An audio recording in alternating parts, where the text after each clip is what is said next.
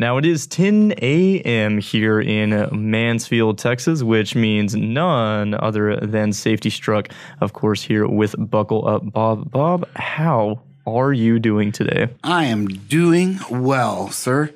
It is Christmas time. It is my favorite time of the year.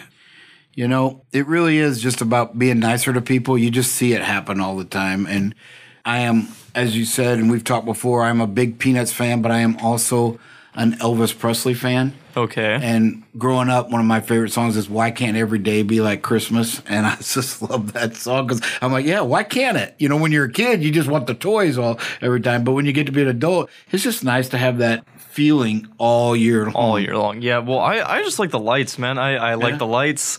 I like the sense of togetherness that everybody kind of has because it's even if things are going crazy, everybody's like, "Hey, it's Christmas though," and everybody can just kind of gather together, and it's it's nice. You know, it's calming. I see my answer, but I'm going to ask anyway because I have these debates all the time.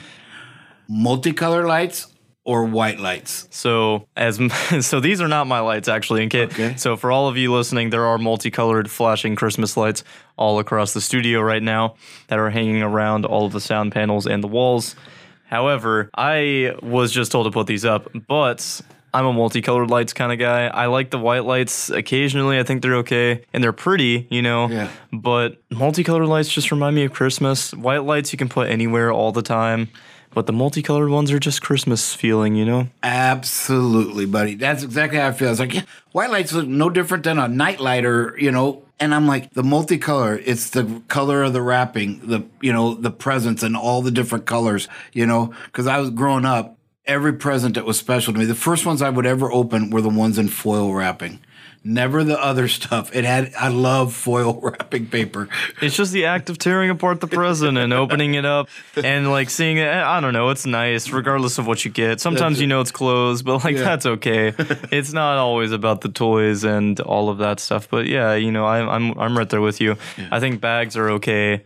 You know, they're okay. But if you can wrap a present, that's that's a good present. Absolutely. We came from a big family. Uh, when I was about nine, my mom remarried, and he had four kids. Only two were at home, but we she had four, and so we were all at home. And boy, that tree was just always stacked. She'd always have to. My my mom could pack things like nobody's business, and that tree just looked like an amphitheater. The way the present, the bigger ones in the back, and come to the small, and then always every Christmas morning there'd be some unwrapped from Santa, of course. But it was just the idea, you know. And then my kids my daughter loved having she wraps them and says from Santa. I was like, my kids were too smart from that day because well, that looks like you're writing. You know, I'm like, You're like, what? No, you're? Just crazy. Put the toy out. You're there." crazy. That there's no way. Santa Santa just has good universal uh, handwriting. it's fine. Absolutely right. He just he's trying to impersonate us. He's throwing you off track. If you catch his trail, then that's that's how he gets you. You can't you can't ever catch on. Mm-hmm. I was It's like the mental gymnastics you have to go through to try and prove that Santa isn't real. You're telling me that every uh, every parent in America is going to just put these presents out and eat these cookies, and everybody's just going to do it together, and it's just this massive conspiracy? No way. Yeah. It's it's got to be Santa Claus. Santa's just a real it. guy. Come on. When was the first time? You know, because this is always a debate. When was the first time that you can kind of remember not really believing? I was like, I had to have been maybe eight or nine. I was probably like eight or nine. I remember walking into my mom's bathroom. She was like doing something in there. And we were, it was near Christmas time, or I, it might not have been, I don't know. But I was sitting there and I was like, Mom, do you believe in Santa Claus? she was like, I was, she was like, Yeah, definitely. I was like, Is Santa Claus real? She was like, Yeah, of course he is. And I was like, Okay. All right. You know, I kind of started having my doubts. So I'd sit in my room and I'd stare at the ceiling for hours on end. You know how kids do. Yep. And I would just sit there and think, hmm, would my mom lie to me about Santa Claus being real? Does she really believe in Santa Claus? Because she gave me some vague answer. It wasn't actually just yes and no. She said something along the lines of, well, I believe in the spirit of Santa Claus. And I was like, what am I supposed to do with that? it's like, what am I even supposed to think about that? I'm eight years old. I don't even know what that's supposed to mean. I haven't read Plato's story of the cave. I don't know what anything means. Well, and it's interesting because I do believe, you know, I grew up, of course, I'm a lot older than you. And so I do believe as technology is advanced, kids stop believing sooner.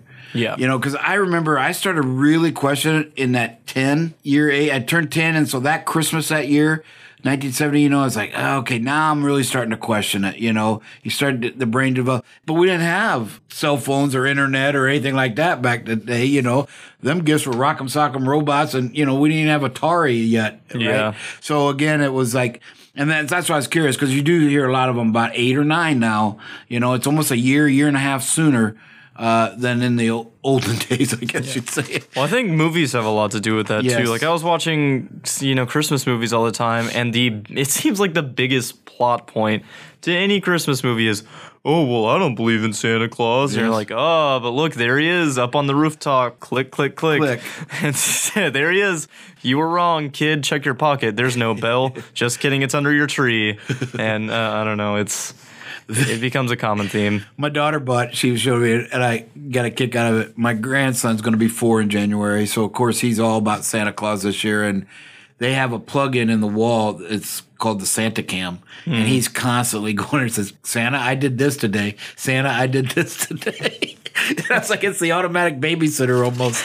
so you don't even have to check. You're like, No. hey, he's gonna confess. It's like putting up a um, oh, what are those things called in church, where the priest is sitting on one side and there's a like panel, and then the other person sits on the other side and they confess, like the confession Oh, box. Oh, the confessional. Yeah. yeah. So you're just putting in a confessional in your kid's room. They're saying they're like, Santa, today I might have made the naughty list. exactly. I just it, it's it's cute, but it's like I don't know if that's really So I don't know good or wanna- bad. I don't want to know about that. What did you What did you put in the soup?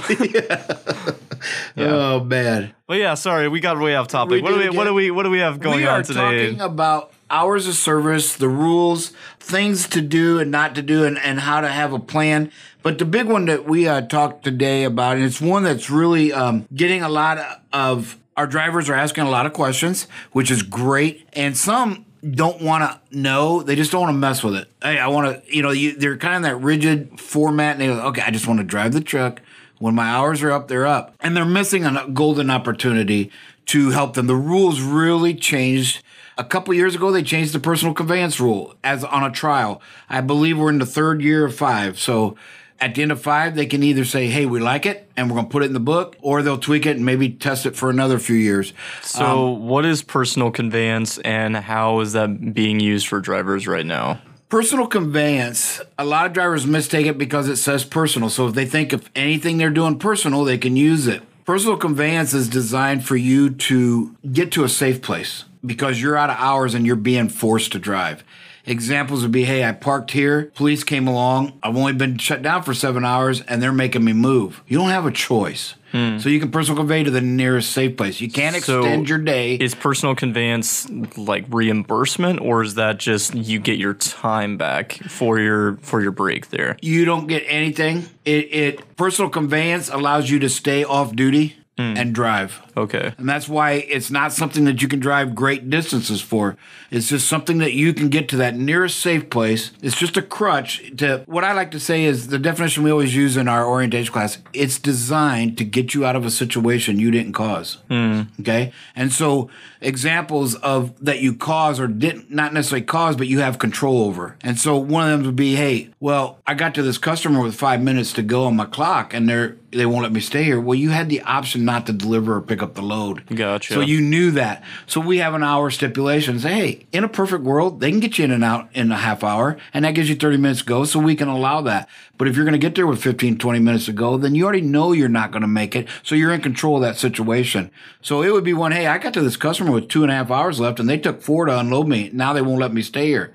That's out of your control and you're being forced to move. The second part of it is personal. It has to be personal. You can't take a truck or the trailer to be serviced, okay, on personal conveyance. So, because it's not personal. Um, but you can, hey, I'm taking my 10 hour break at this customer, but I'm hungry. You can go down and grab you a bite to eat and come back, you know, so you can personal. That is where the personal, because technically you're out of hours, but you got to go, you know and you got to eat. And if you're going to go take a shower, it just has to be in reason. You can't extend your day or move towards your next dispatch. Got you. So this is this is just kind of to protect drivers from while they're driving being technically over their hours mm-hmm. and then keeping them from getting in trouble for Getting that. in trouble and getting in a violation. Cool, cool. It's so a good rule, but it's just it gets misused a lot, and a lot of times say, "Well, it's personal." Uh, well, but it's not covered. Yeah. Okay. So you've mentioned that it changed about three years ago. What what changes were made? Well, the rule before was very simple. You had to bobtail. You had to drop your trailer. You could bobtail away, and you had to come back to that same location. Therefore, you couldn't advance the load. But and then it had to be personal. You couldn't bobtail out and go get the truck service. Hmm. But if you went to Walmart, picked up some groceries, or went to eat, and you came back, you were okay. So they changed that rule, I believe mainly from the articles I read, was because box truck drivers can't separate the trailer from the load. So Yeah. they couldn't do it. Even though they were driving the same rules and hours, a lot of them, they couldn't separate from the load and bobtail away. So they just said, hey, you can be loaded, you can be empty. And so another rule that went in everybody's favor. But again, you know, one of, one of the things I always tell them is if you sitting there and you figured out a way to manipulate the system, it's wrong. It was never designed for you to gain a big advantage. It was designed for you to get out of a situation you didn't cause, you know? And then the second rule is personal. And then we have a third one where we limit the miles per day. And so, but that was the big rule change. You now can take an empty out on personal conveyance. You can take a load. You can do all that as long as it's within the guidelines. Hey, I'm not advancing towards my, I'm going two miles down here to the next truck stop so that I can stop and take my break. Okay, there's nothing wrong with that. But if the DOT sees some, you know, we've had drivers, well, I went 80 miles because this one wasn't, we look under the logs, they never stopped. Yeah. So they didn't try. They just said, hey, well, this truck stop was full.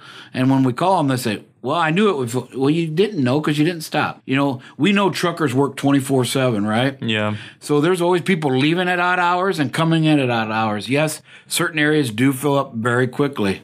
You know, that East Coast is a nightmare. Yeah. But uh, this should help the drivers, and and our drivers have done a great job at, at it. We really we have very little personal conveyance issues. We address them right away. We give them, you know, the third time we take it away. Yeah. You know, as an as an like we we can never take the rule away because it's it's a federal law, but we can take away their option to choose it freely. So now they've got to call us and say, hey. I'm going to do this. I need personal conveyance, and we can talk about it. And we say, "Yep, that qualifies." Call us in the morning, and we'll change it to personal conveyance for you. Gotcha. So we do allow them to have, but we just take the and we have like we've never had more than two guys on that list. So they do they do a great job. Sure, which is which is important, and I Yeah. think that it is helpful to have a lot of drivers who take that responsibility and know how to recognize that. Because I was a little bit confused on the rule this morning when we were talking about it before. I was like, man, I don't, know what would qualify for personal conveyance. I don't know how I would do that. So it's nice to know that even if I, I mean, and I don't hold a CDL, I would not be in this position. But if I were to be driving a tractor trailer and I had a load, then I could you know, oh, say there's a Walmart two miles down the road and I've made my hours today, but I know that I have no food on me and I don't want to really go eat at a truck stop. So I could call up and say, hey, I want to go to this supermarket really quick, want to pick up some groceries. It's only three miles down the road. I'll park it pretty close by over there as well and just stop my day. Can I do that? Yeah. And then being able to do that is is helpful. That's Yeah. that's good for our drivers. And our well. drivers are getting real good about if they're unsure, they just call and ask, "Hey, can I do this?" Uh, yeah, absolutely can. And a lot of times you can do it one way, but not the other way back. You know, an example that would be, "Hey, I'm taking the truck. Like I'm going home for the weekend, so I take the truck and I drop it off on Friday night to get service." That's on duty driving. Hmm. They fix it. They call me Saturday, but I'm in the middle of a 34 hour reset break, right? Technically, I got hours because I've been off for over 10, but I'm, I'll mess up my 34. So literally, we don't have the hours. Hmm. But you can go have somebody drop you off and you can PC home because now you're not servicing the truck, you're not advancing the load, and you are, it is personal. You're going home. Yeah. And so now it is what it is. Okay. So a lot of times you can go one way and not the other. And the same thing would be bobtailing now. You know, a lot of people get confused and think bobtailing does it. But if you have a customer by your house and you run out of hours and you bobtail home, okay, that's okay. PC. But when you go back the next day, even though you're bobtailing, you are now readiness to be dispatched and you're moving back to pick that trailer up. So you are advancing towards your next dispatch. Then it's not. So a lot of times, it, hey, one way I can do it, but the other way Not back the other I way. can't. You just have to be cognizant of when your hours start and when you can do that. Okay. And really, the the best rule that I have seen for years, I've been in this industry for a long time. Uh, one of the things I've always heard drivers was being forced to take a break when they're not tired and being off for 10 hours when they're wide awake. And I can empathize with that because I cannot sleep during the day. So if I ran nights or the schedule was where it was always fluctuating, but it just happened to be where I drove and stopped at six or seven or eight, nine in the morning, I wouldn't be able to get that 10 hour rest. I, I'd be stopped driving, but I wouldn't be rested. Hmm. And then I'm going to go back out. And so it's just really unsafe. And I've heard that and I can really empathize with that. Well, in September this year, the DOT finally made some changes again in the driver's favor. And they went years ago. You may not know this. You could take a split sleeper up to five and five, Okay. six and four, any combination as long as it equaled ten. Well, they felt that was unsafe, and so a few years, maybe five or six years ago, they made it eight and two. That's hmm. it, and that was bad. And so now they've relaxed it to seven and three. You have that option as well. And then what they really did was go one step further. And this is very hard, but years ago, it depended on which part of the break you took first. Okay. If you took the smaller break first, it counted in your 14. Yes, you could split it, but your 14 was up when your 14 was up still. If you took the big one first, it was what they called a qualified break, and then you didn't. You got the balance before you had to go back into sleeper berth. Kind of what we got now. What they've done now is they've made it doesn't matter. You take the small one or the big one first, it pauses your 14. So in other words, you know, back in the day, if you would work for six hours of your 14 and you go in your eight hour sleeper berth, right? You would have eight hours left of your 14, provided you never went over your driving. Yeah. Okay. But if you went in the two first, it did not pause it. It counted inside that 14. Now it doesn't matter. They all pause your 14. So if I go in sleeper berth for three hours, when I come out of that, that's when my 14 picks back up. It doesn't count that three hours. Hmm. And then I have to shut down again, of course. I, I don't get all new hours. I just get the balance of what's left. Interesting. And Well, so I can't never go over that. And that counts against the driver because then they end up losing money just for resting, which is something that you don't want to happen because, again, as we say every time we get on the show, anytime we do anything, fatigue is the major cause of stress, or stress is the major cause of fatigue, Fatigue. and fatigue is the biggest cause of accident. driving. Yeah. Yes. And we had a driver, you know, he was talking, he, he called me and told me, he says, Hey, I wasn't even trying to do this, but he woke up after seven hours and 10 minutes in a sleeper berth. Was overnight. He had to go to the restroom. So he got him to go to the restroom and he found himself wide awake. And he happened to look at his device and said, Well, it says I can drive for seven hours. And he could because he paused his 14. And so he got to go and he drove a few more hours to the customer and then took the rest of his sleep. He just lay down, took a nap because, and that's where I think the um, the flexibility of that is so good for the drivers because now they can sleep when they're tired. Hey, I got I got to be off ten hours total, but if I'm only sleeping seven of that, I can wake up and drive a little bit, and if I start to get sleepy. I've got the balance. I can always pull over and not hurt myself. Yeah, and just You know? shut down and sleep a little bit. Yeah. And we had one driver. Uh, you know, one of the logs we showed was uh, one of our drivers. Um, he was he was disappointed. He wasn't mad because he knows the rules, but he ran out of hours about fifty five miles from his home. Okay, so he shut down. and Was going to take another ten hour break. So he called me about it, and I was talking to him. I said, "Well, you know, I looked at your when you started your shift. I said you were at a customer for an hour and fifty four minutes off duty." He goes, Yeah. I said, if you just sat there another 10 minutes, you would have had a two hour qualified break. That would have paused your 14 if you'd have put it in a sleeper and you would have made it home. Hmm. He goes, Oh, I wish I'd have known that. I said, We talk about it in orientation. But it's just some drivers close off. It's like, I don't want to learn anything new. But man, in this industry, when we tell you there's an advantage for you, you really need to understand it because it's the greatest dr- thing for these drivers to have all this flexibility. And I said, Yeah, you would have already been home in your bed. Yeah. He goes, Oh man. I said, Hey, all you gotta do is call us. If you're not sure of something, just call us. But I said, Yeah, but you gotta make a minimum of two. And I said, You only had an hour and 54. That's why I didn't let you do it. But I said, just so if you'd have understood it, you'd have just sat at that customer an extra 10 minutes. What's 10 minutes? And I said, and then you would have saved yourself another seven hours at the end. yeah, which is massive. It's massive. Absolutely right. So, what are some of the major violations that can come of this? Like, what what what are the common ones that we see? The major violations, as far as DOT looks at, is the big four, and that's your eight hour violation, which means now that's changed. That was another rule that changed.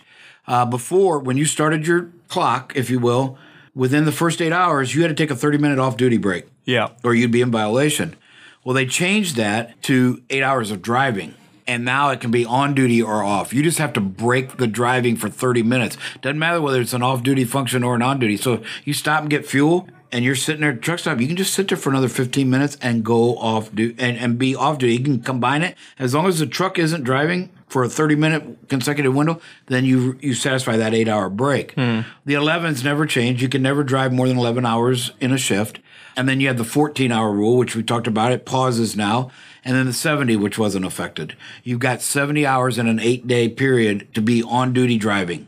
None of your off duty, none of your sleeper berth count just on duty and driving count towards that 70. And so you can never go over that in eight days. Okay. So them are what DOT calls major infractions. You can get ticketed, you can get placed out of service. You're driving illegally, basically. Yeah. Okay. And then they have minor ones, which are form and manner. You have to have your bill of lading and your trailer numbers on your logs. Uh, and we have places for that. You have to certify your logs. So each day you got to go and look at the previous day. If it's correct before you move, you need to check it and certify it. And they will look at that. Them are some of the minor form and manner ones. Okay. So said 70 and whenever you talk about these being major DOT kind of ticketable offenses, are they going to ticket you on like the first few time like the first time you do this? Like if you get caught, let's just say you just lost track, right? Mm-hmm. This is your first time ever kind of dealing with these violations before. You just lose track, you go over your 70. Are you going to immediately get ticketed for that or are they just going to let you know? Is there any way that they can have help keeping track of those hours? They absolutely do. On their device, it tells them. Okay. The device itself will give them an hour warning, a 30 minute warning, and a 15 minute. So they get three warnings before they run out of their hours. And they just have to look, see which one. It could be their 70 if it's the end of their week. It could be their 14 if it's the end of their day. It could be their 11 if they drove a lot that day. It could be their 8 if they haven't taken a 30 minute break. Yeah. It's always going to alert them to the first one that's going to run out first. Okay. And then they just got to look on their screen and it'll tell them. One of them will match an HOS clock at the bottom. So, yeah, the devices are very good at that. And that's what DOT looks in audits. When they come here and audit us, they're looking for patterns. So we have to be, I forget the percentage now, but I think we have to be something like under 60% and it's not a pattern. And, and we are consistently in the 30s. And I overdo it. You know, like I'll give us the worst case scenario. In other words, I'll pull up the violations report and I'll only count the drivers that have violations. So I'm counting every violation we have and we've never hit that Wow. whatever that percentage was, because they're looking for a pattern. If they see a pattern, then they can dock us. But if they don't see a pattern, that's what they consider a pattern. So I'm like, okay, they're going to pull X number of drivers, you know, a percentage of our drivers, and let's say it's 60 drivers. They're only going to pull 30 days of their logs randomly, right? So they're not going to hit every driver that had a violation. So we're going to have a bunch of, you know, we're going to the mix. So if I'm pulling the worst of the worst and we're under, then I feel pretty good in an audit. So hmm. that's kind of what I do just to see, hey, BCB loves, and I and I and I love this about the company is we try to be tougher than the DOT, just a little. Not we don't want to punish any driver, but we just try to make our rules just a tad stricter than theirs, and that way we don't really run into any issues with the DOT because like they can't come in and say, "Well, you got to do that." Well, you're already doing that. Yeah, it Right? gives it gives a little bit of a cushion, like a barrier right before Mm-hmm. you get to DOT, because you you don't want to crack down on drivers either, because that's going to cause a lot of stress. Mm-hmm. And I know that stress is a pretty common complaint amongst drivers, and once you kind of open yourself up for that, it's kind of a, it's a slippery slope. So if you just take the DOT rules. Stretch it a little tiny bit and just give yourself that break so that you don't make the rules. We're just following exactly DOT because that That's gives you a doesn't give you any room to mess up, That's right. then it makes it a little bit easier. It absolutely does. And our drivers usually, when you can explain it to them in a way, you know, and, and the best way I've ever found was, do you want us to come in and telling you how to run your house? I said, no. I said, that's what can happen if we don't stay on the DOT side. So when we talk to them about their vehicle maintenance records and we need them to get their equipment inspected more often, hey, that's a small step versus what can happen. Because if the Yeah. DOT comes in here and says, hey, if you want to keep your doors open, here's what you're going to do. You're either going to quit or do it anyway. Well, here, we're going to be a little proactive in it and say, hey, let's do this. That way they don't have that option. And if we stay off of their radar, they can't come in and tell, they have no reason to come in and tell us how to run our business. And it's just like anything else. You don't like being told what to do. Neither do we. And that's where this is. And you just got to kind of paint that picture to, hey, this is how the real world, world works in this, in this kind of scenario or amphitheater, if you will, with these rules. Yeah, and the DOT is just just a smidge harsher than what we would be anyways. They it is kind of their job to be on top of it and ticketing and closing down people if they need to. Mm-hmm. So it's better to stay off of them. If they want you, if they want you shut down, or if they want you out of service, they will make that happen. Yeah, and and you're absolutely right, and that's really we don't want the DOT, that, and that's the problem. Every officer is different.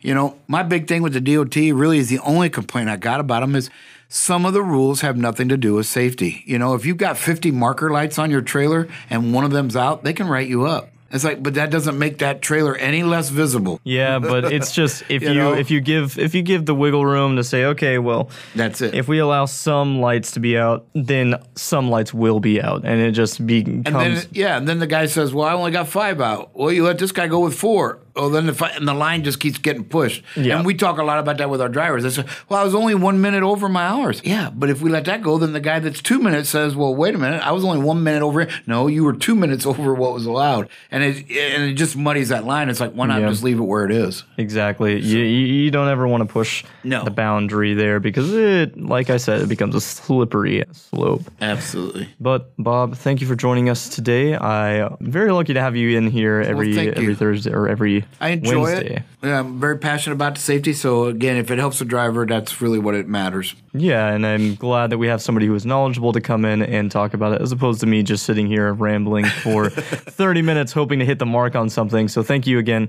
for coming in and No joining problem. us here on Safety Struck.